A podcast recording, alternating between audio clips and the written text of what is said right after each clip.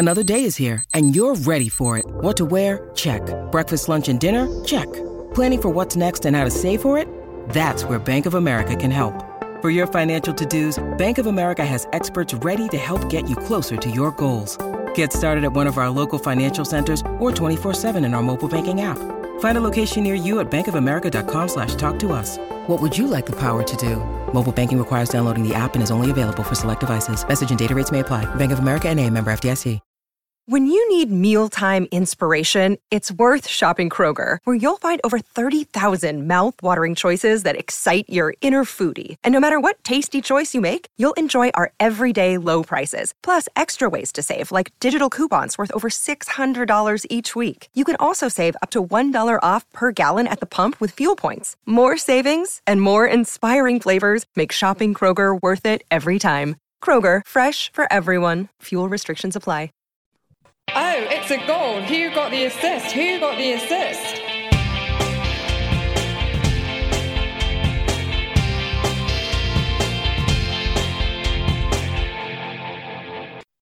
Hello. So chaos reigns. A total omni shambles with questionable decisions being made by the powers that be, leading to widespread confusion and an increasingly disillusioned populace. No, I'm not talking about post Brexit Britain in 2022. I'm talking about FPL, which is increasingly resembling a bit of a hellscape if social chatter is to be believed. And with this in mind, more kind of specific weekly stuff is rendered harder to chat about on podcasts as it's instantly outdated within 24 hours, as we found a few times recently. So instead, this week, what we'll do is present a zoomed out look on how things are going thus far and leave the more detailed stuff to the Q&A as we'll reveal in just a second. As normal service resumes following last week's fairly uncomfortable self-indulgent edition of the pod. We are Who Got the Assist. I'm Tom. If I'm on Twitter at WGTA underscore FPL.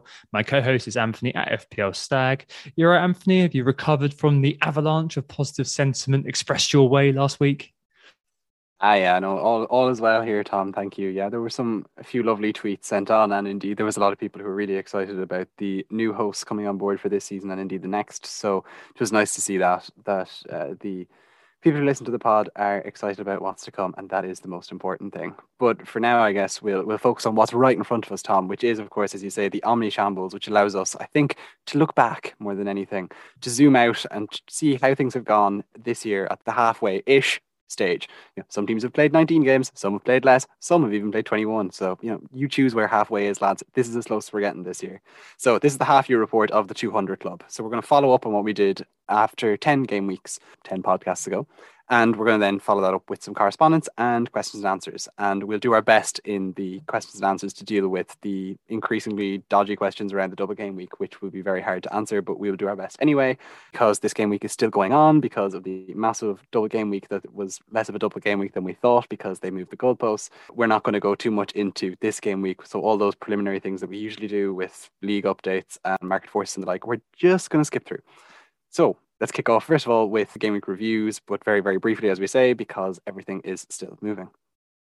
Yes, indeed. So I'm on 48 at the moment. What feels like an age ago, I took a minus eight to get Antonio Bowen and Michael Bloody Keane in for the injured Reece James, a COVIDed Foden, and Broja. Keane, I bought him in on the proviso of a double game week at home and a potential double double, including Norwich game week 22, hoping for that centre back's bullet header I've got a lovely one point after a very interesting postponement on Tuesday night.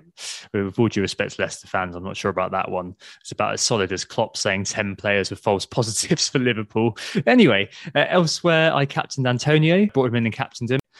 Only the third time I've brought in and captained a player on a hit this season thus far. Uh, Mikel obviously said to captain him.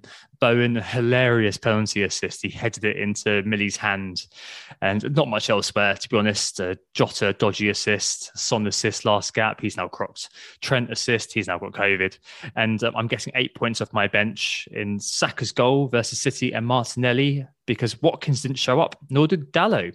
And I wish I'd swapped Martinelli and Coady because Coady's third on my bench with six points after that 1 0 win at Old Trafford for Wolves. But them's the breaks, really. And I've got Antonio and Bowen to play versus Norwich on Wednesday So I'm hopeful of Green Arrow because I'm only three points or so off the safety score. Bowen's over 100% EO for me though, and Antonio's under. So I need Bowen to not score as many as Antonio does for it to work out, and hopefully it'll be all good. Quickly on Watkins as well. I got him in four game weeks ago before the suspended fixture. The random no show this week means that over the last four weeks, he's had the following postponed, blank, postponed, COVID. Great quad. Great way to spend four points. Cheers, Ollie. What talent you are. Right. Anthony, what about you? It's a little bit worse here. I'm on 36 points uh, in all for the game week so far. That's including players coming off the bench and whatnot it's fairly disappointing. Basically, where I've been hit and where I'm missing out that I, I don't have Salah in my team at the moment. So there was about seven ish points against effectively. And I also don't have Antonio. So there was the guts of six points against me for not having him as well. Who did I have? I had the ever disappointing Guaita and goals for one point, Trent Alexander Arnold, Rudiger, and Cancelo. The backline that is so, so worth paying for that got seven points in total between them. In midfield, I have Son, who got his little assist. That was handy. We have Alan, the legend, who had a double game week, of course, who did chip in with an assist, but then lost his double game week. So you take what you want from that five points for cheap value.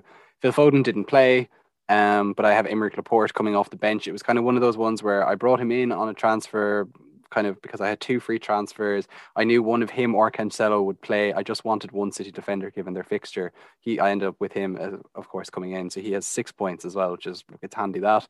I captained Bowen. Uh, so he has his 10 points so far, and all going well. His double game week will be completed. Um, an FA Cup goal, of course, in the interim. And then up top, I had my fresh transfer in Cristiano Ronaldo, who got nothing. Um, I had uh, Josh King, who as usual, got nothing. And I also had Watkins who didn't show up, which meant that Ben White also came off my bench for a single point. So a fairly disappointing week. Um, where I'm at in terms of uh, flags and things will become a, a, bit clearer at the end of the podcast, but quite tempted actually to pull the wild card at this stage just to try and fix just everything that's going wrong with my team.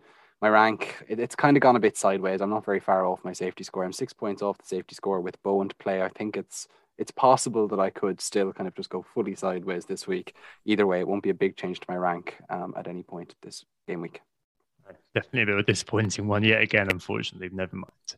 Right. Uh, let's go on then to the objectives. And I think instead of just running through them as we're at the kind of halfway ish around the halfway point, it's worth maybe just having a look at how we've done up until this point.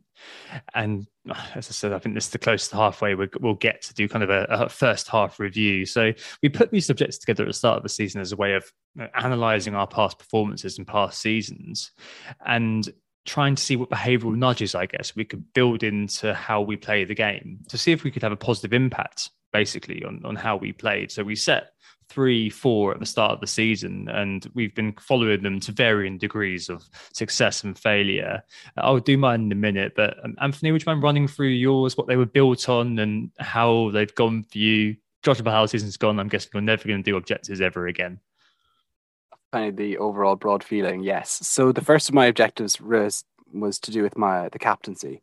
And a bit like you, Tom, I've found that I was constantly disappointed with my captaincy score or the outcome, let's say, when I looked at it at the end of the season and saw how much I'd really got from my captains over the year.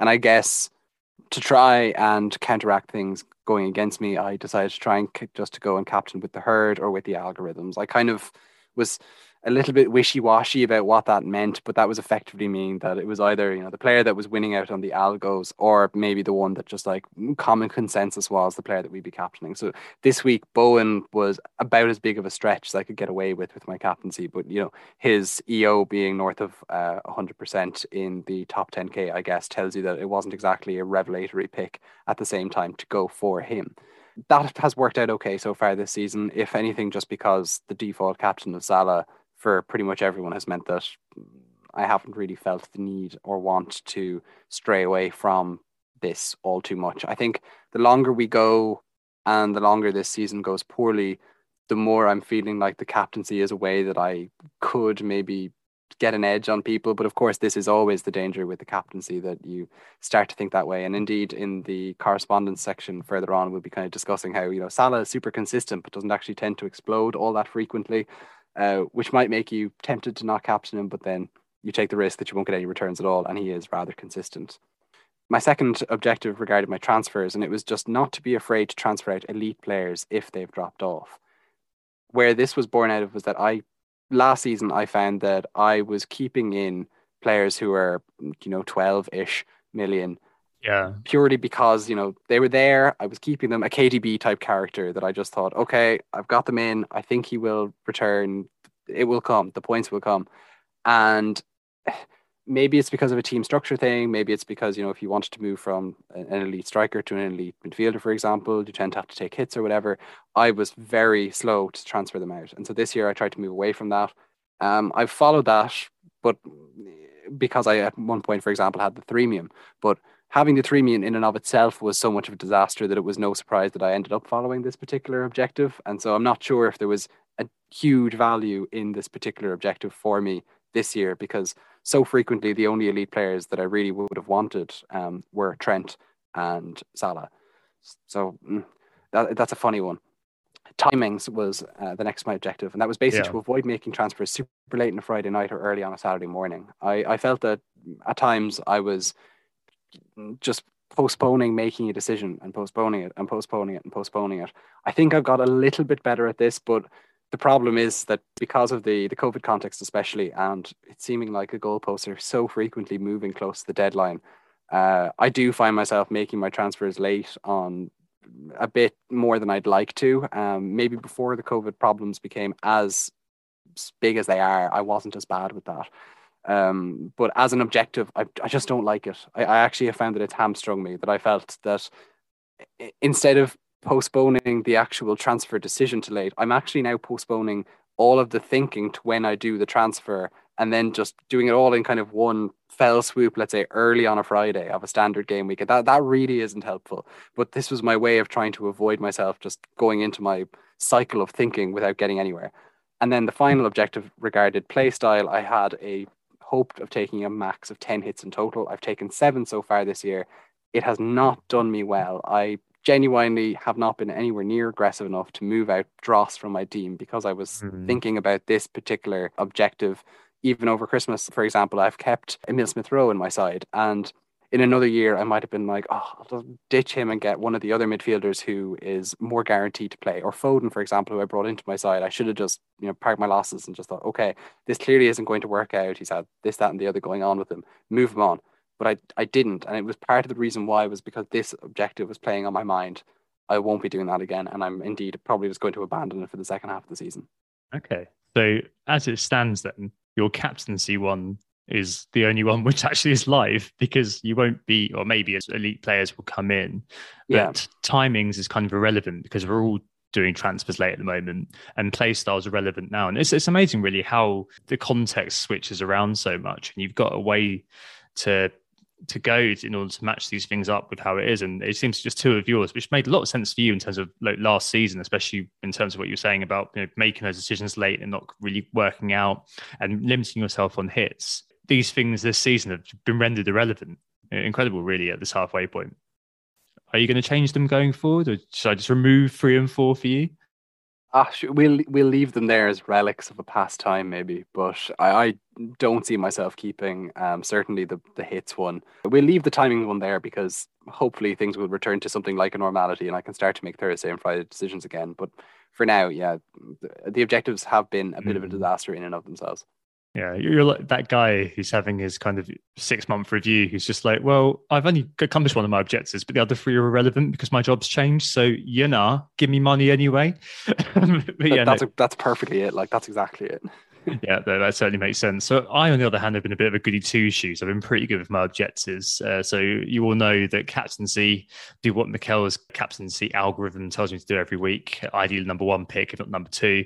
I've not deviated from that really, and it's actually cost me a great deal. So I he went with Kai Havertz back in game week nine, for example, and that's something you know captaining him over at Mo Salah is probably going to be something that cost me a top top finish this season. But at the end of the day, you know, I don't blame Mikel. It's all it's all my choices. It's really hard to evaluate the shoulda, woulda, couldas of this. You know, who I would have captained if it wasn't for the algo because I've committed to this all season. I will t- till the end. So quantitatively, I can't really speak to the impact of this particular objective, except saying my rank at this point is better than at any point over the last kind of few seasons, which may have something to do with that. What I will say though is that this has been amazing, really psychologically. I've just not worried about captains really this season, and I've not hated myself for making bad decisions with the armband as much as I have in past seasons. I've completely outsourced the job to somebody who's cleverer than me.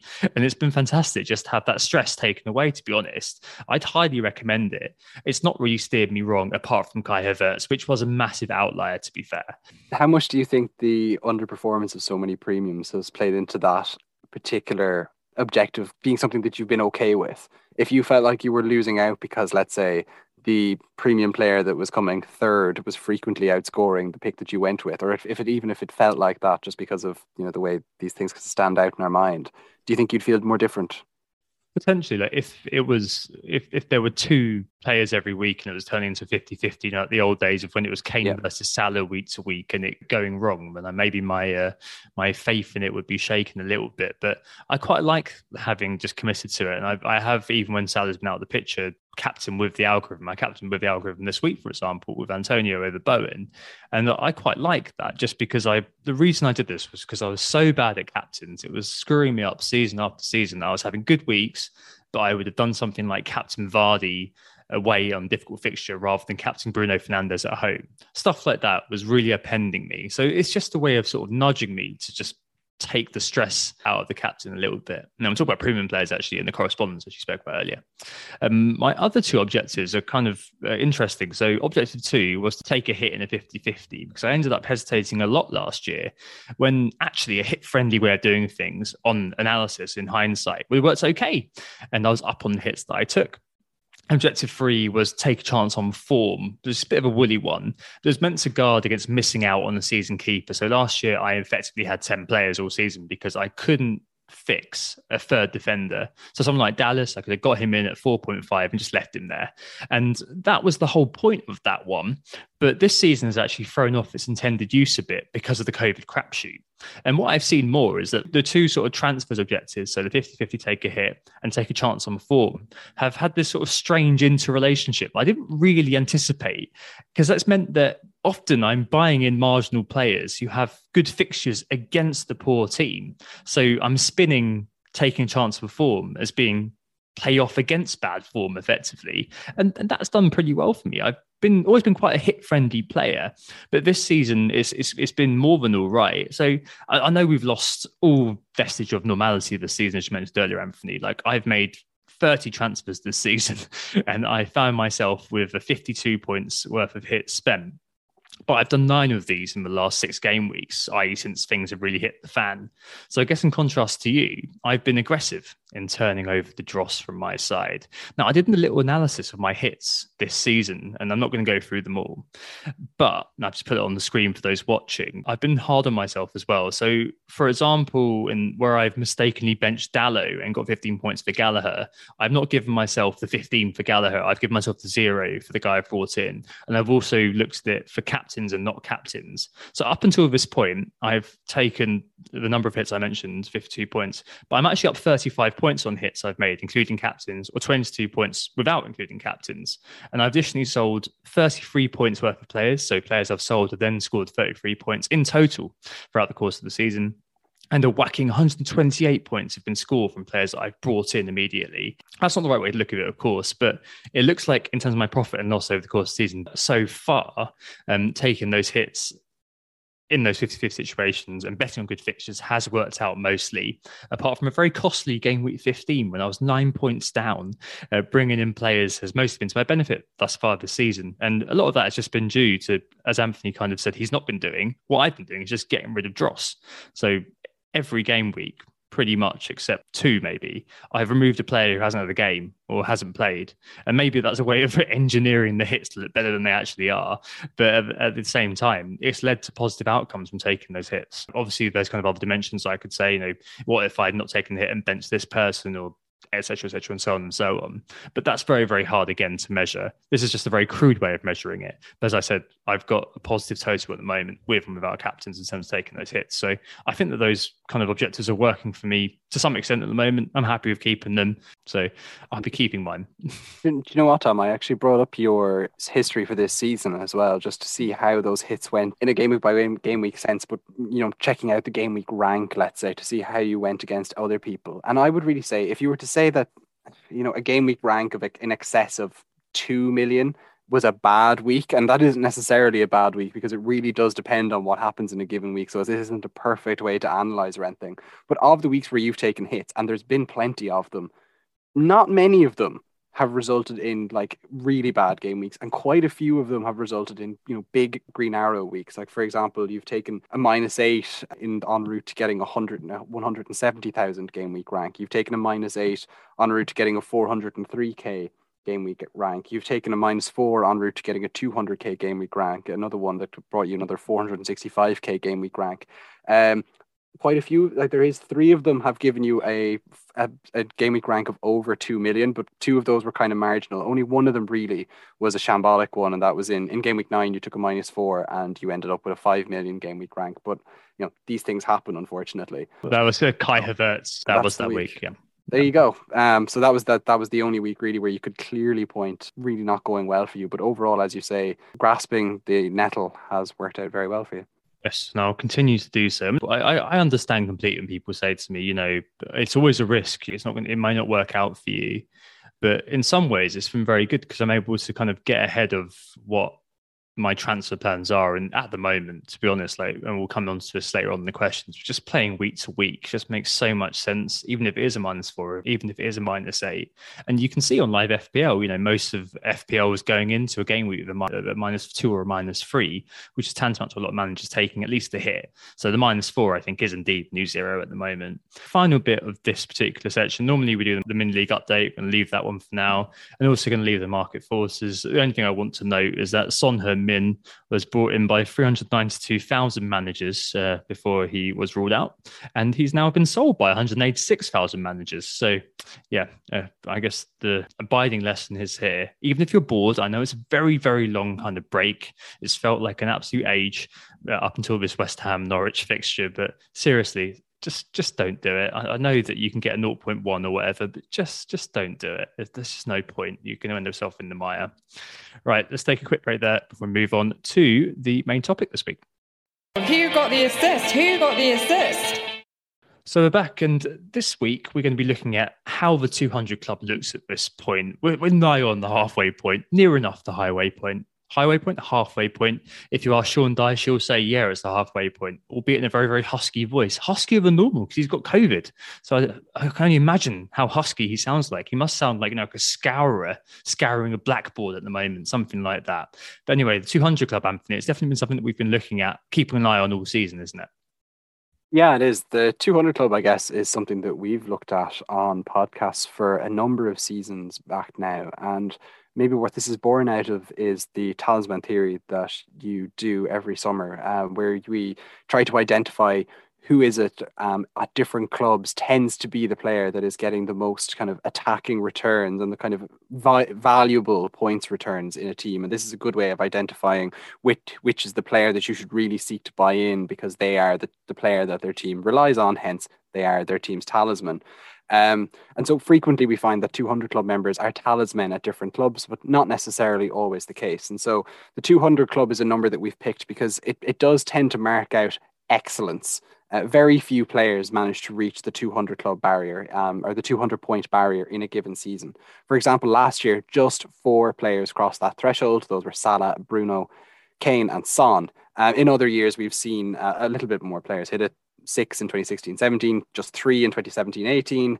There was eight men then for two years in a row before last year's four. So you kind of get the idea of how it is a rare feat to achieve. Um, some players are able to do it quite consistently, like Salah. Uh, some players dip in and out of it. Um, but overall, it is um, an interesting metric to look at. And indeed, we tend to look at kind of the top 10 players in a given year as well, just to flesh out the data a little bit more, because we're not against players who get 190 something points and who don't just quite get there for some random reason. You know, you're basically talking about the, the guts of one goal, really, um, and one and a few bonus points often being the difference between getting into it or not for some players. Uh, so it is a, an interesting thing to look at. We tend it it does help guide us, I think, with transfers and maybe with prioritizing major transfers uh, over a period of time as well. And I think that's why I think it's a particularly useful thing to look at. Yeah, certainly. A few one nine nines as well that we, we don't we, we don't we don't discount them as much as well we, we do, but we shouldn't discount them. So uh, Kevin De Bruyne 2016-17 199, Christian Eriksen, bless him 199 2017-18, and Daniel Ings in 2019-20. I don't know why I call him Daniel. I'm not his mother, uh, but he got 198 in 2019-20 this season, episode 13 of this season's pod, uh, we looked at how the 200 Club was going uh, at the 10 game week mark and basically did a bit of a dive in the data effectively. And what I found last time was that about half of the players who are in the top 10 by game week 10 stay there. And back in game week 10, the top 10 were at that time Salah up top with 112 points. He was absolutely out of sight effectively the rest of the chasing pack. Second was Antonio. Remember when he was good? 59 points, followed by Vardy, Mane, Reece James, Son, Benrahma. Wow, really? Cancelo, Trent, and then in joint 10th, so there are actually 12 individuals here Rudiger, Mendy, and Gallagher. And all of that from second to 10th were separated by just eight points. It was very, very close back then hearing back, I suppose, what we'd said back then, I'd hoped that we'd see a lot of individuals threatening this 200 club and we wouldn't end up like last season with four 200 club members. I declined to name names, but I noted, as I said a second ago, that from last season's findings, about half the 200 club were already in place. So the likes of Salah, obviously, you know, Son, Trent, players like that would get there. And Anthony, you did name some names, didn't you, at the end of that podcast? Yeah, I did. And they haven't gone too badly better than a lot of predictions I tend to make on the podcast, I would say. Uh, some of the names were already on track and were in the top 10 that you've named. And then there were a few dark horses that I hoped would uh, race forward, who, to be perfectly honest with you, have not raced forward. So one name I picked out was Son. He was on 55 points in game week 10, and uh, he is now over the 100 point mark with just over half of the season gone for him. I expected Bruno Fernandes to get there. I thought that Ronaldo was going to be protected and that he would become a more important focal point in that United attack. That hasn't worked out at all. Uh, he has 73 points so far. I think there's a bit of a Stockholm syndrome type thing affecting me there, and that you know I'm so I was so burnt by not believing in him years ago, and because yeah. of his ludicrous reliance on low xG long shots and penalties, that I kind of found some way to believe in him. Uh, I even brought him into my team at one point in the period since game week 10 to now. Anyway, no, he is probably not going to make it into the 200 club unless things um, go back to how they were in the better times for that club. Cancelo, I'd picked out as someone who would get there. He had 53 points at that point, and indeed he is now over 100 points and flying. Trent Alexander Arnold, not necessarily the most uh, out there prediction, but he is indeed also well on track. I thought Romelu Lukaku would get there. I couldn't see how Chelsea wouldn't be able to get him going and this has proven to be a real surprise. He's had seven shots on target so far this season. He's managed to get five goals from those and 53 points, but uh, no, he, he's probably not going to get there at this stage. And the inter love letter saga thing that's gone on in recent times probably won't help things any further. Rudiger was in the list back then in game week 10, and I thought a ah, Chelsea defender might get there. Rudiger is still kind of in the running with 92, but he's not really in the like with 17 games left to play, he needs to start beating out the average that he has, you know, up to this point so far. And he also has his contract issue. It's seemingly he's going to be leaving the club at the end of the season for free. Mm-hmm. Is he going to mm. keep playing? This might not necessarily, um, you know, there's there's a few points to be got there in the final few game weeks that I guess maybe he may not be taking at that point. Michail Antonio was one I thought was going to continue his run. He has 92 points now, and he is in the middle of the double game week, of course, uh, which leaves him with 18 left to play. So he's a little bit behind, but you know, you're just a few big games away from him being right up there in the running, but he is just off it at the moment. So the names I named, not too bad, Tom, but not yeah, brilliant either. Not too bad. The crystal ball is half capacity at the moment, I'd say. Um, Yeah, go with that. So I took a snapshot of where we were, not including this game week. Um, so Michail Antonio seven and Jarrod Bowen's five aren't included. Uh, but in terms of game week 21, the top 10 is now as follows Salah on top, 177, Trent second, 132, Cancelo third, 121, Son in fourth, 107, Bernardo, 103, he's fifth. Jota 101, he's sixth. Mane 97, Bowen and Diaz joint 96, and Mason Mount makes up the top 10. What this means is that we've got five players who were in the top 10 staying in the top 10 and five newbies. And as we said back in the pod 13, about half the players in the top 10 stay in the top 10 throughout the course of the season. So we're bang on course for that. Uh, Antonio, Reece James, Vardy, Benrahma, Rudiger, Gallagher, and Mendy have all made way from that top 10. Although, as Anthony's just mentioned, Antonio isn't far off it. Rudiger is actually not, not far off it either. In fact, he, Antonio, and Dennis are all joint with 92 points, and I think it's joint 12, so just off the picture. And if you remember back then as well, back in the game week 10, one of the key questions we were asking was where are the mid price midfielders? What's going on with them? And where's the value? Well, now those questions have been answered very nicely with the likes of Mount, with the likes of Jota, Bernardo, and Bowen all sticking into that top 10. And Mount's points as well are quite interesting. So they're not fueled by that Norwich 24 pointer. Obviously, it does add to it, but he's been quietly performing. So between game week 14 and 17, he scored goals in every single game for four weeks and just didn't feature in anyone's radars whatsoever. So yeah, uh, quite a lot going on here. Uh, half the top ten are clinging on, and others have emerged. And as I've said, the midfielders have really emerged. So seven out of the current top ten are currently midfielders. There are now no strikers, to the surprise of absolutely no one. After Antonio's drop off in numbers, perhaps be getting back on it now. He is looking back to his old self. Nor goalkeepers and Diaz has joined Trent and Cancelo in the top 10. But yeah, at the moment, we're broadly on track, Anthony. We're seeing that trend from the past where five players from the top 10 around game week 10 seem to stay in that top 10 throughout the course of the season. Yeah, absolutely. And it is interesting to see that I think the, the players that we're, you can say that we had to we're, we thought we're locked in by game week 10 and who've proven to be that the case. You know, Salah, TA and Cancelo were, and even Son, indeed, were all players that we would have picked out from the start of this season as players who could hit the 200 club. Indeed, Salah has obviously been there before. Mane is only just off the 200 club line at the moment and has been a 200 club member in the past. Son, ditto, was there last season. And then Cancelo and TA were kind of the sorts of players who we thought could get there and um, are really proving it. The other ones are a little bit more interesting in that I guess the, the argument for Jota you could nearly build in the same way around Salah and Mane, and he has really picked up the pace uh, in the last uh, 10 or so game weeks. Bowen is a real surprise. I don't think any of us would have seen him getting there um, at the start of the season. Uh, this has been a really impressive season for him. Diaz, uh, I think we could have always seen Diaz getting somewhere near it just because you would have expected him yeah, to definitely. probably be part of something like 20 clean sheets in the season. Well, maybe 18 clean sheets in the season. And uh, if you're picking up that many four points for clean sheets, then you only need a few to sprinkle in a few attacking returns and a few bonus points, and you can make your way to 200. So not too bad from him. Mount is a really interesting one. 95 points for Mount, given as well that he didn't actually play very consistently between game weeks four and game week 11. There was quite a few no shows, played 25 minutes twice, 45 minutes once, played, there was a start in the middle of that. So, for what has been quite a disturbed season, for him to have ticked away to 95 points, largely under the radar, but for the 24 points against Norwich, and I know that's a massive but for, but um, you know, Bruno Fernandes had a hat trick this season too, and we've totally forgotten about him. So it is quite yeah. interesting to see how well he has done. His price has ticked up, and there's definitely been um, an increase in his ownership. It's not to say that no one has noticed at all, but just certainly there's no Mount hype machine. Uh, maybe that's just because of the type of player he is. His underlying data isn't exactly staggering, but he is very consistent and he is a brilliant player. Yeah, 23% owns. And I just don't know who those owners are really. Um, stealth owners, as it were. So yeah, I mean, uh, just to kind of look at this a bit further, what I did, and I'm sticking with the last three seasons as per the last pod. There's a clear caveat, of course, that it's a small sample size. I'm doing this out of qualitative interest rather than seeking to prove quantum mechanics. So don't at me. But, but as I'm very sad, Anthony, what I did was I looked at you know game week 21s over the last three years as well, just to see if there was any sort of commonality.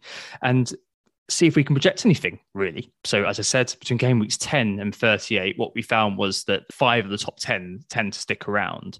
What I found over the last three years is something kind of quite interesting as well. So, last year at this point, eight of the top 10 in the end found themselves in the top 10 by game week 21. Only Marcus Rashford, who came up from 13th to 9th, and Stuart Dallas, who came all the way up from 30th to 10th by the end, broke into the top 10. No doubt aided and abetted by that amazing brace against Man City when everyone had benched him.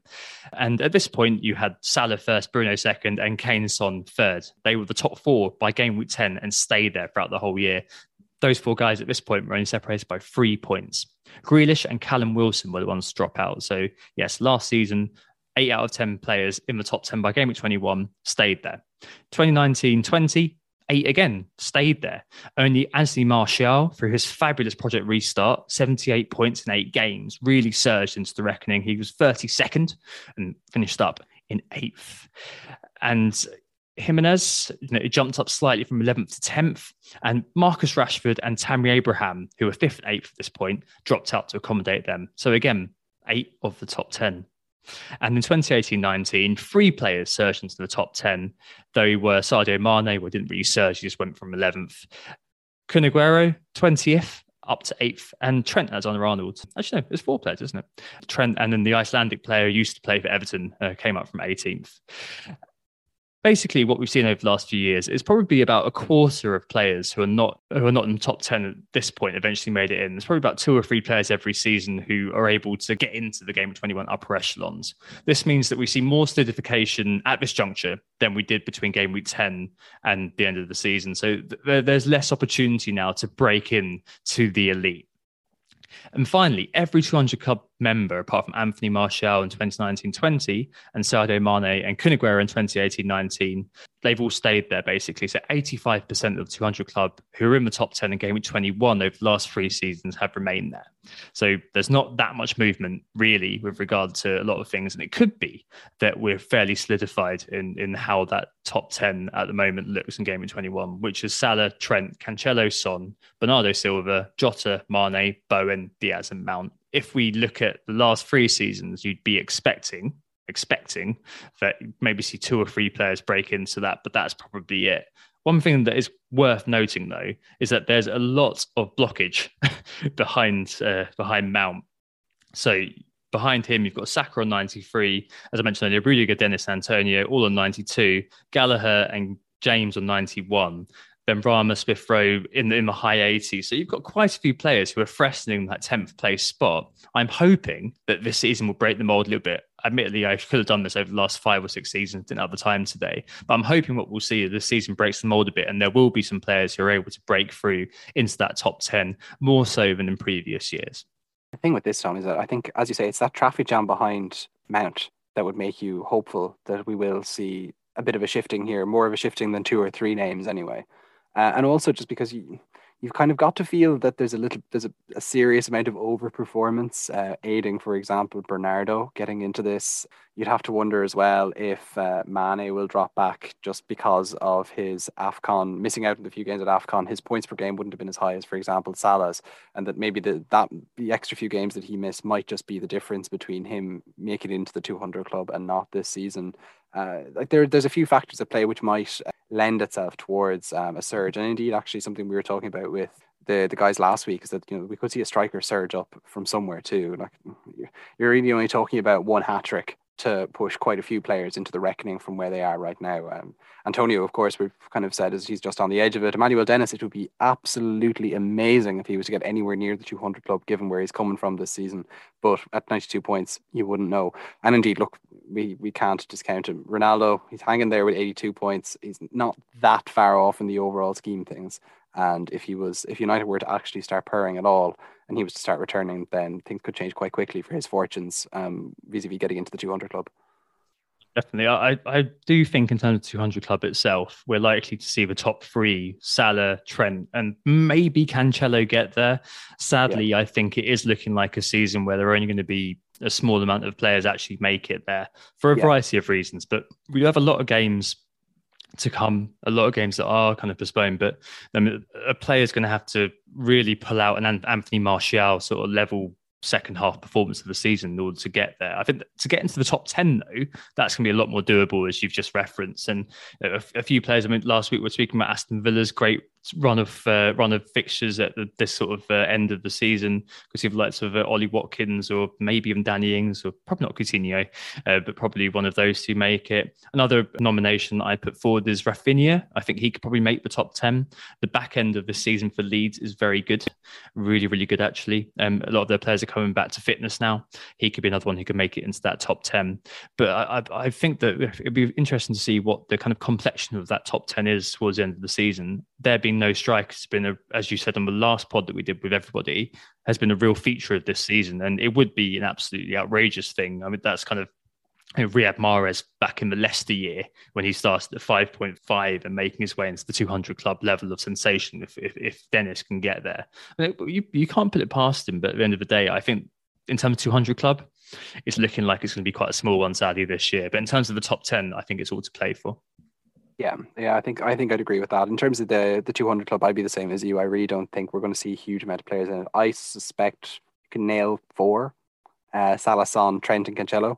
After that, I have my doubts. And even you could say that there's question marks about Cancelo because will he just keep getting the game time required? Yeah, he's in a good position right now with 121, but you kind of just need to lose a few weeks for that to uh, turn on its head against him. Jota, actually, I would give Jota a good. I was, about, I was about, I was about to say Jota. Sorry, yes, yeah. Jota. Yeah, I had Jota listed as well. Yeah. Okay. Um, I mean, I, I, I could see that happening, and I could also um, West Ham's back end of the season is very good. Small squad, so we'll see how that goes, especially because they're still active in Europe. But if they continue in this current form, if they're still playing for something and up until very late in the season, I wouldn't discount the likes of Bowen, who's especially been on fire recently, and Antonio from from mounting a challenge. It's just a shame the likes of you know Reece James have had their kind of candidacies curtailed, but sadly, a smaller 200 club, but a very con- challengeable, contestable top 10, I think is the headline here. All right, we'll take a break there and move on to the correspondence and questions just after this. Who got the assist? Who got the assist? All right, so we're back and it's on to the correspondence and listener questions this week. And this week's correspondence comes from Andy Penman, who I've spoken to a lot on FPL Twitter. Take it away, Anthony. Yes, this is indeed the correspondence so we're back, and it's time to head into the correspondence and listener questions now. First uh, is the correspondence this week sent in by um, Andy Penman. Take it away, Anthony. Yes, indeed, Tom. The correspondence section, listeners' chance to get in their thoughts, addendums, clarifications, whatever it might be on pods in a long form, uh, usually by email to who got the assist at gmail.com, but by any other means that you know of contacting us is acceptable if it fits the type of content that you're sending on. Andy has emailed. Um, he sent his email actually in December, um, but such as the bulging mailbox that the correspondence section has and our uh, difficulties with fitting it into the pods over the Christmas period, it's been a while since we got a chance to address it. So here we are. Uh, Andy's question went thus. The dominance of, that, of Salah this season has led to some soul searching across the FPL community about how we think about most of the other premium players. I feel like I've heard the following phrase more often this season than any before why spend X million on an expensive player if you're not going to captain him? This gets me thinking about a question that has plagued me for many a year playing FPL. What are we paying for when we pay for a premium player? Andy says that there's two answers to this as far as he's concerned explosive potential and reliability. Andy's view is that the FPL discussion across managers is so frequently too focused only on a premium's value as an explosive option, and that people overlook the reliability factor when it comes to the premiums he points out Salah pr- to prove his point that we get excited about the fact that he exploded at Old Trafford in game week nine. But since that game week nine game, Salah has actually exploded just once. He's had a double figure haul just once since game week nine, and that was at a disintegrating Everton. But on the other hand, when you talk about reliability, Salah has blanked in just three games or three game weeks since uh, in the whole entire season. Like it's incredible consistency from him. So, what is Salah's real non data value to FPL managers? Is it his, his explosiveness, or as Andy thinks it is, Salah proving valuable as a premium just because you can pay big bucks to guarantee a return from him and captain returns every week? That that's more valuable in a world where random wing backs, mid-price midfielders, or whichever centre back happens to be playing Leicester turn up with the high explosive high scores for a single game week and then disappear for a month. So how can this then relate to other premiums? Andy argues that while Salah remains the permacap premium because he is so consistent, then players like Ronaldo, Mane, KDB, Fernandes, Son, uh, probably not Kane though, still prove worthwhile investments purely for their consistent drip drip returns on the majority of weeks. You don't need to captain them to get value for money. Their value, he thinks, still is in their reliability, their predictability of scoring just something, anything, just scoring every other week. And that's something that's worth paying big bucks for too in a crazy season like this, even if you're not actually going to captain them. So Andy's interested to hear what we think about this and whether he might be barking up a completely spurious tree. I don't think so, Andy. But he says, keep up the good work, Andy. Tom, your your thoughts on this? Premium players that you have on your side beyond Salah, what are, what do you have them for? Like, what is their value if you're not going to captain them? Well, all right. This is this there's quite a lot to unpack here. The first thing is, of course, reliability is absolutely great. Captaincy sorted. I think it comes down to EO with, with with Salah, where you'd not taken this not captain Salah, because you know that's the end of the discussion, I think, really. There's a lot of moving parts to this, but I guess it essentially comes down to the way in which the game is structured at any given time. And for me, it just comes down to EO as much as point scoring. So, like, in terms of players who aren't Salah, I personally don't care about owning a premium and not captaining them because unless I've owned them all at, at the expense of a cheaper player who's matching them or even better in them. So, for example, if I own Mane rather than Jota, uh, at certain times in the year, I may be thinking, what am I doing? That's a waste of money. Uh, Anthony, your objectives as well, uh, we spoke about in terms of selling premiums, probably would have fed into this a little bit more. Uh, I guess there's an element of trust with the premiums as well, which I'll come back to in a minute. But in those Salah auto capped days that Andy Rose enduring, which I think going to return soon. I think he'll be when he's back, he'll be rushed into so many teams. The idea was that you could have as many or as few premiums as you wanted supplementing him.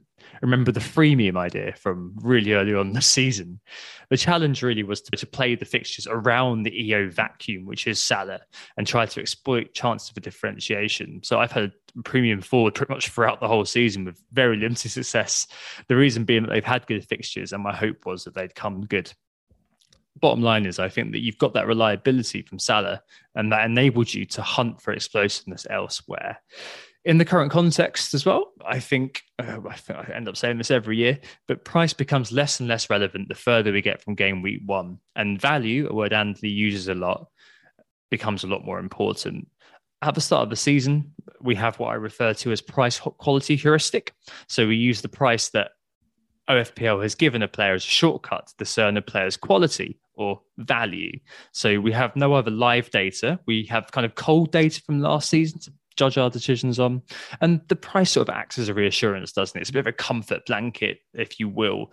Because they're so high priced, they must be a route to points and therefore things like captaincy. Now, though, we can discern a measure of value. Maybe we can do it qualitatively and perceptively using overall scores, so FPL points as a king metric.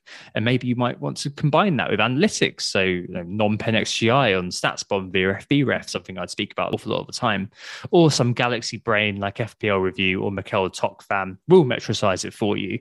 Uh, they both base things a lot more on value rather than price, but price is not really a concern for them. So price becomes really unimportant right now, essentially. So I'm not paying much attention to price anymore, especially as, as we've got a lot of cash slossing around at this particular moment.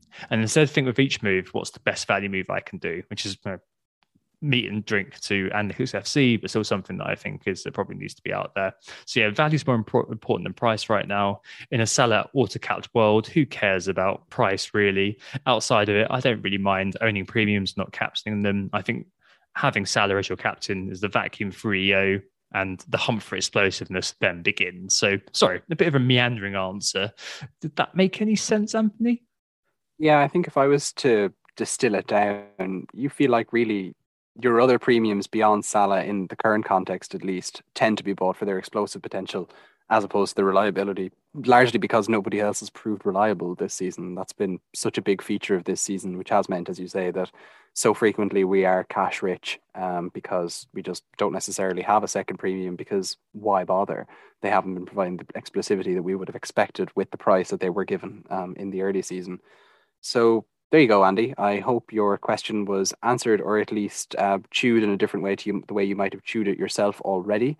Thanks so much for emailing it in to who got the assist at gmail.com. We would welcome any correspondence that anyone else has by sending it through to that email or indeed any other means if you wish to get it in. Thank you.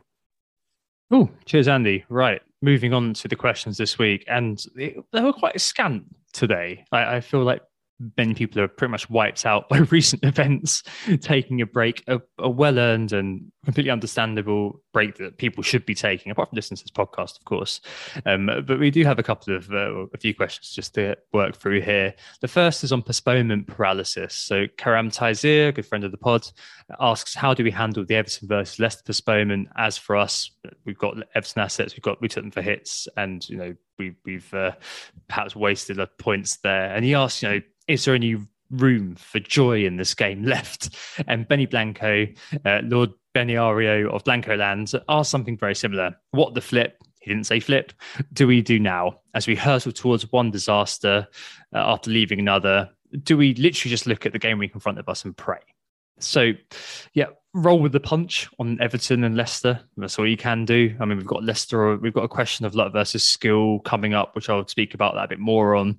But in terms of in the game. Like, look, it's been it's a very Anthony thing to do, isn't it? Look, the thing is, it's been a really rough period for engaged managers. I know that, and we can see through Twitter activity diminishing, and unfortunately, listener numbers diminishing as well. That people are beginning to kind of disengage a little bit, and it's obviously very understandable why someone would say, you know what, it's too random, I'm out of here. But in my view, there are a few things to remember. One is that COVID, as far as we know, has worked in waves, and hopefully Omicron will do the same sort of waveform as others have, and this will hopefully pass soon. Hopefully, I'm using the word hope a lot. I obviously have no way of uh, grounding this at the moment in concrete fact. Hopefully, in a few weeks' time, we will see that. Hopefully, we'll, we'll, we'll re enter regular season programming before long. Hopefully, it won't be this way forever.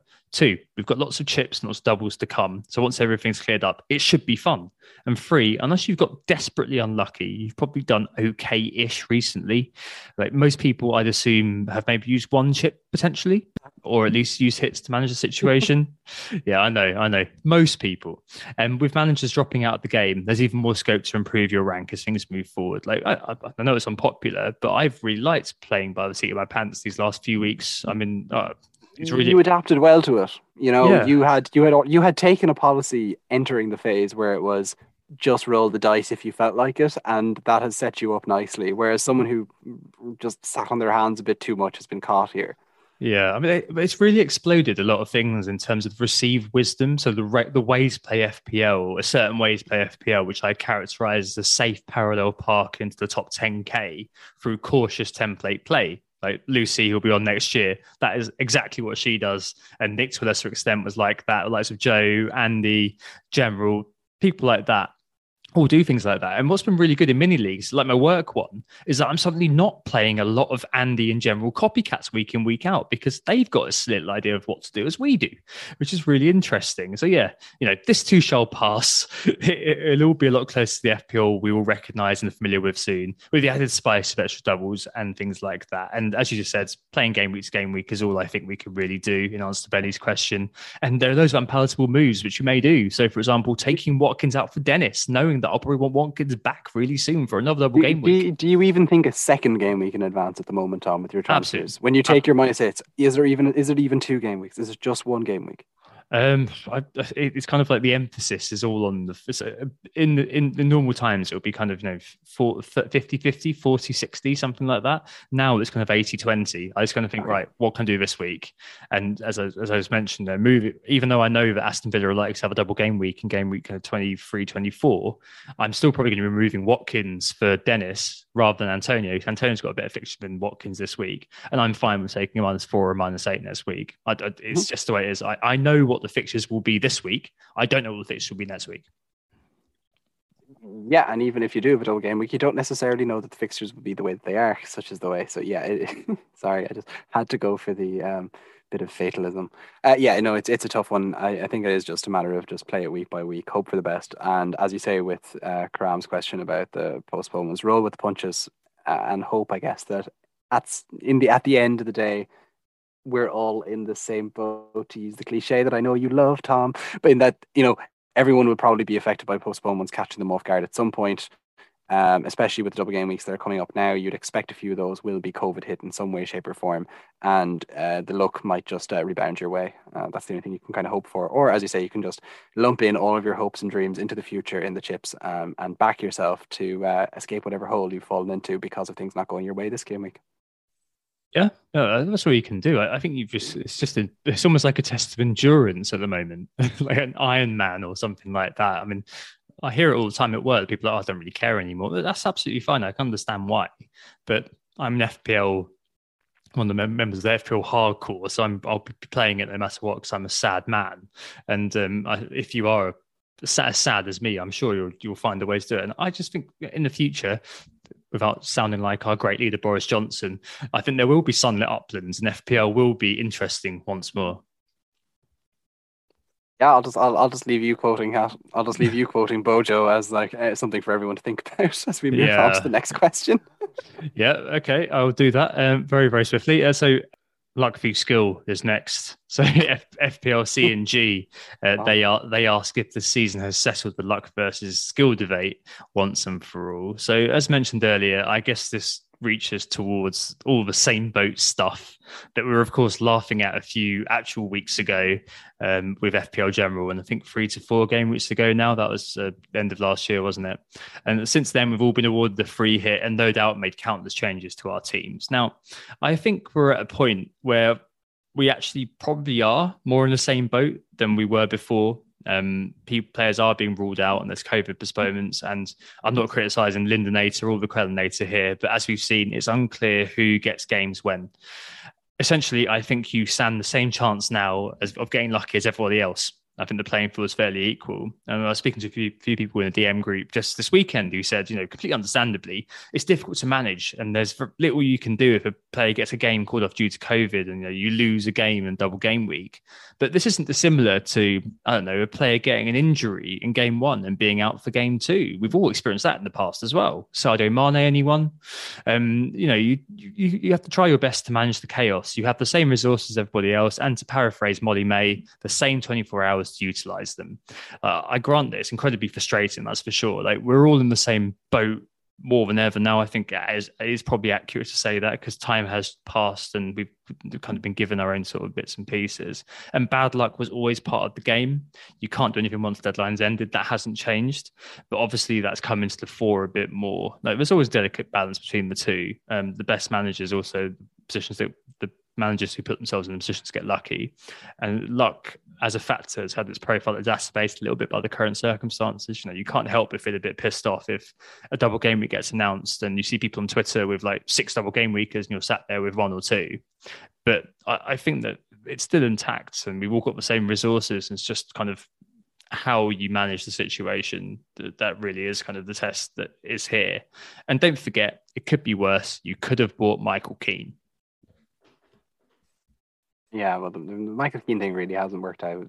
Pretty unfortunate, but I think maybe that has been a, go- a good flag of how, as you say, Tom, luck has fallen into it a bit more than it was already. I'm not going to go into percentages of what I thought and what I think it is now, but certainly I do think that luck, as you say, has a far bigger profile now than it did previously.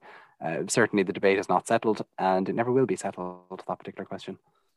No, no. Right. Um, and single game weekers and double game weeks, um, and moving into the transfers and captains. Then, a couple of questions from the Slack we've got. So Goops asks uh, which single game weekers we keep if we're pulling a free hit, and Mitchell asks if we'd ever captain a single game weeker due to fear of second games being called off. Um, so in a free hit, I did a free hit um, draft actually not very long ago. Uh, no, uh, last week. I'm, I'm, not. I'm almost definitely not doing it now. But I think I had Cancelo, Trent, provided these okay, of course, Jota, and one of the West Ham kids, probably Bowen, as I want to have Dennis, Kane, and Ronaldo up front if I did a free hit. I think, and uh, I think that'll probably be it. You know, you've got seven double game weekers who can be a mix of swords, picks, and there's some shields, and then you know you've, you've got the single game weekers just as downside protection. I, I guess you know in terms of shields, they're, they're precious few, which should in the cohort of teams comprising this double game week. I mean, maybe Ronaldo, who he missed tonight due to a minor injury. De Gea probably, Kane. No, not that many. And I suppose that I can see if you're kind of going going for it and you're kind of going for, um, you know, 22 players playing in a week, then it might not work for you to have single game weekers. But I think that balance is always worthwhile, isn't it? Yeah, I think just uh, looking at the profile of the fixtures that are there, there there's no, as you say, clear double game week players that you feel like you have to have to have to have to have to have that you wouldn't necessarily already have in your side. Uh, and so with that, you're kind of like, oh, you can have your single game week players pretty handy, and you can have quite a lot of them. And I don't think you're going to miss out on all that much. Um, it, it's a very, it's an unexciting double game week from that perspective. Uh, I think, um, but at least it means that if you aren't playing the free hit, you probably won't lose out on um, a huge amount. Um, so that, that's kind of that particular one. Uh, then Mitchell was asking about captaining single game week players if you thought that they had the best weekend fixture through fear of a double game week or not getting a second game. But the thing with this is that, like, captain, like, this is going to sound stupid, but captain the player who you think is going to get the most points. And I do feel like with that, you might just land on, for example, a Liverpool asset playing at home to Brentford. And looking at the double game week options there, I don't think going for that Liverpool asset is um, a bad call with the number of double game week fixtures that are there. It's you know it's a close game, so you kind of you don't have the problem with COVID of you know the information problem that at least it's a game that's on the Sunday, so it's not pushed off. The double game weekers, as you say, there is the risk that because their second game is so far off that they they just end up being a single game week player anyway, um, and there'd be no win, no loss. So with that in mind, I just think, yeah, captain a single game week player because they they have as good a chance of getting the most points, but also because um, the double game week, sure, the double game week players might not even get their double game week in the end, just the way these things fall. Yeah, can understand the caution completely. Uh, just on the double game week uh, and the transfers and captain sort of situation, probably just worth kind of going through where we're at with them, uh, with our teams. That is, I mean, obviously, so much can change, but do you have a rough sort of plan in mind for where you're at, what you're looking at doing? So my current issue is that I have so many flags and so many players that I'm kind of annoyed to be owning in my side. So just kind of to run through the the, the chief and uh, issues here are Son, Foden, and Emile Smith Rowe. Um, but kind of beyond that as well, I just kind of feel like Rudiger, for example, is a player who I'm just not that interested in owning anymore. Uh, Chelsea's defense hasn't been going well enough lately. Uh, Mendy has gone to the AFCON and we'll see the extent to which that affects the Chelsea's clean sheets. They haven't been keeping enough of them already, as I say, and I'm not sure if that's going to improve with Kepa in nets. Josh King, for example, just hasn't been delivering for me, and Emmanuel Dennis in the end didn't go to AFCON. So that means that you know, I might just move across to him and just accept my punishment there. I've taken enough of it already. There's there's enough moves uh, also as well. I still have Guaita and goals. Like I have enough problems in my side at this point that it's just mm. like, you know what? Mm. Do I pull the to pull the wild card problem? I keep my second free uh free hit for whatever big day that might come. Um, and move on players. Like I haven't got a wild card draft squad for you here because, as we said, everything is kind of feels a little bit futile as we kind of wait for the week to tick on. So there is no draft sitting here right now. Only that I think I'll end up putting a lot more money into the city defense. Like right now, I'm doubled up on it. I think I might triple up on that city defense, for example, and just like screw the problems with their forwards, for example. I'll figure out a way to make sure that I have a route back to Salah um, I'm not sure if I would keep Ronaldo when I move on. Like I probably will purely because of the double gaming that he has, and you, know, you, you hope. But at the same time, I'm not going to build a team around, let's say Ronaldo. I'll be kind of making sure that there's a way to get away from him. I'll definitely hold on to a few Villa assets, given how good their fixtures um, are kind of in the the near term. Uh, Leeds as well. I suspect I'll throw Raphinha into a wildcard squad just because I, I want to get him in, just given their fixtures are turning. There'll probably be a few punts along the way there too. Um, but uh, we shall see. That's that's my my general thoughts. I was wondering about Saka as well. Actually, I've basically I had him when his data was good and his points weren't there. Then I sold him, and then he started getting all the points that he's got recently with you know whatever it was returns in each of the last five game weeks. I think I owned him for about five game weeks or six game weeks and got one or two returns in total. So it's um it's been a frustrating one, and I've had ESR for that period. I think I might have to just swallow my poison and get him back in as well. So that's that's kind of the, the broad brush of it, Tom. But because there's so many things that are subject to change, double gaming I'd hope might be announced. Uh, I don't exactly know what I'm going to do. Yeah, well, hopefully you're reaching for the water rather than the oil to throw in your dumpster fire. it's uh, yeah, I can see why you'd be looking at wildcarding here. That's for sure, and I guess using that chip to try to make things better, given the predicament you find yourself in, makes a lot of sense to me. Um, if you can see Anthony's team, yeah, it's definitely fun with flags, lots of problems The the goalkeepers, you'll laugh. It's Guaita with Runarsson. What a guy! Uh, then he's been there all season long. Uh, then my my five defenders. Um, uh, uh, Benjamin White, as he prefers to be called, Rudiger, Trent Alexander Arnold, Cancelo, and Laporte. Then in midfield, ESR, Allan, the legend that is, Foden, Son, Bowen, and then up front it's Watkins, King, Ronaldo. It is a disaster at this point. Oh god! And then you've got one, two, three, three double game weekers as well. So you might want to be thinking that, that that's the problem too. But you know, we'll do, try do care get about more. We do care about double game weeks, yeah, of course. Like I'll, I'll probably have more than three if I was to wildcard based on this for sure. Okay, cool. All right. Well, my team is looking okay. The only problem is that I've got only two doublers now with Son out, but one and a half with Ronaldo and Dalot. And Dalot looked injured tonight, that na- nasty gash to his ankle. We did play on complete the game, but it's still one and a half, I think, uh, with Dalot basically a single game weaker. I, I can't see him playing both of those. So I'm looking at hey, yet another minus eight to get three more doublers in. My current thinking is that I sell Watkins for Dennis. I think that Watkins um, is I'm probably going to want him back for the double game week or maybe Ings, but Dennis is probably going to be a must have just as an EO thing here. His EO is going to be absolutely mad. There's lots of chat from the casual core. So people ask me at work about captaining him, for example, which is always my sort of barometer for this. I had a little uh, look through FPL General uh, when he tweeted about asking who everyone's captains were this week. And so many kind of non FPL names had a Dennis or a gift of Dennis being their captain. I think he's been the forefront of people's mind for their captains. I think he may hit that. I don't know if he'll hit 100, but he's going to he's going to really be up there. I mean, the fixtures are okay. I think people are going to look at him and kind of think, you know, outside of the engagement, and the mindset, people are going to look at Dennis and say, okay, he's the highest scoring forward. He does have a flag, I know.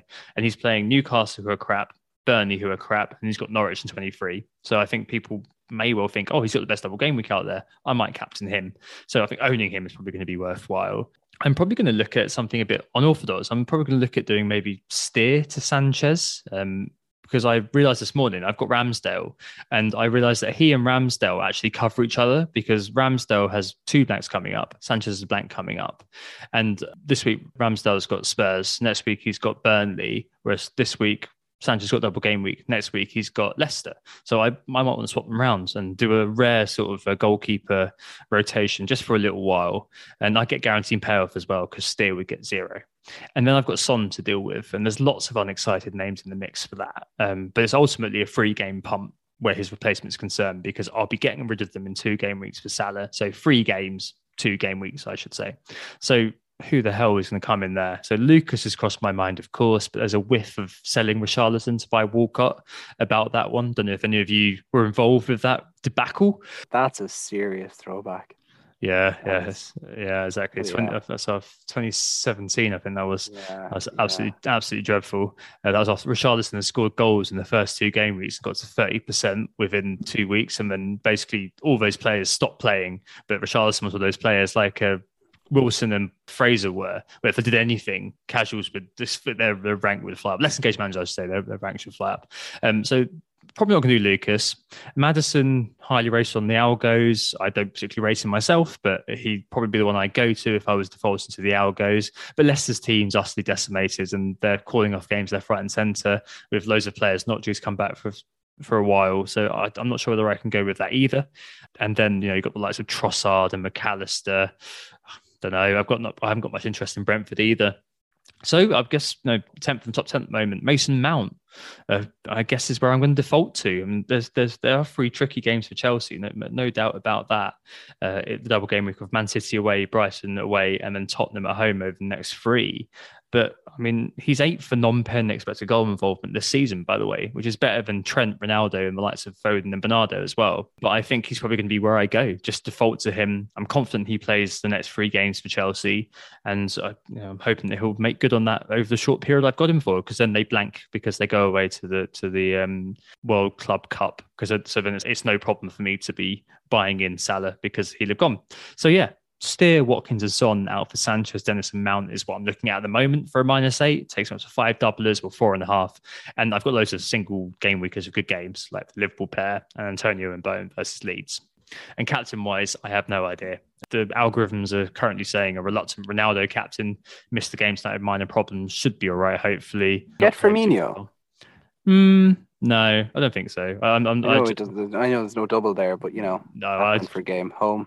I'm just covering Den. I'm just gonna I'm just gonna cover Dennis. No, well, I, Dennis is definitely one that you'd want. Yeah, I'm not. I'm not. I'm not setting Antonio against a home to Leeds. Um, I'm just going to leave that one, I think, and do the chances elsewhere. But I mean, could I captain Ronaldo? I don't know. Is he going to play both? I don't know. Am I really going to consider captain Dennis? I don't know.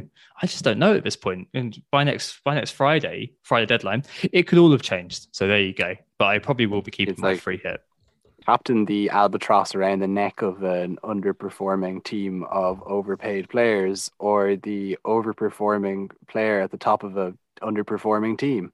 You know like i don't know. Mm. Underperforming category in fantasy football as well. Yes. Well on that note of fantastic concrete certainty i suppose we should leave you right anthony Yes, indeed. I think we should round this one off. So thanks so much to everybody for listening. You were listening to Who Got the Assist. If you want to send correspondence in and be like Andy Penman this week, who got the assist at gmail.com is the email that you should send that on to. Thanks for listening. Yeah, thanks for listening. We'll be back next week, maybe with a guest. I'm not sure yet. Uh, but in the meantime, hope to assist you in this most fraught, random, and weird of times. Play game week to game week. Enjoy yourselves as much as you possibly can. And we'll speak to you very, very soon. Goodbye. Oh, it's a goal. Who got the assist? Who got the assist?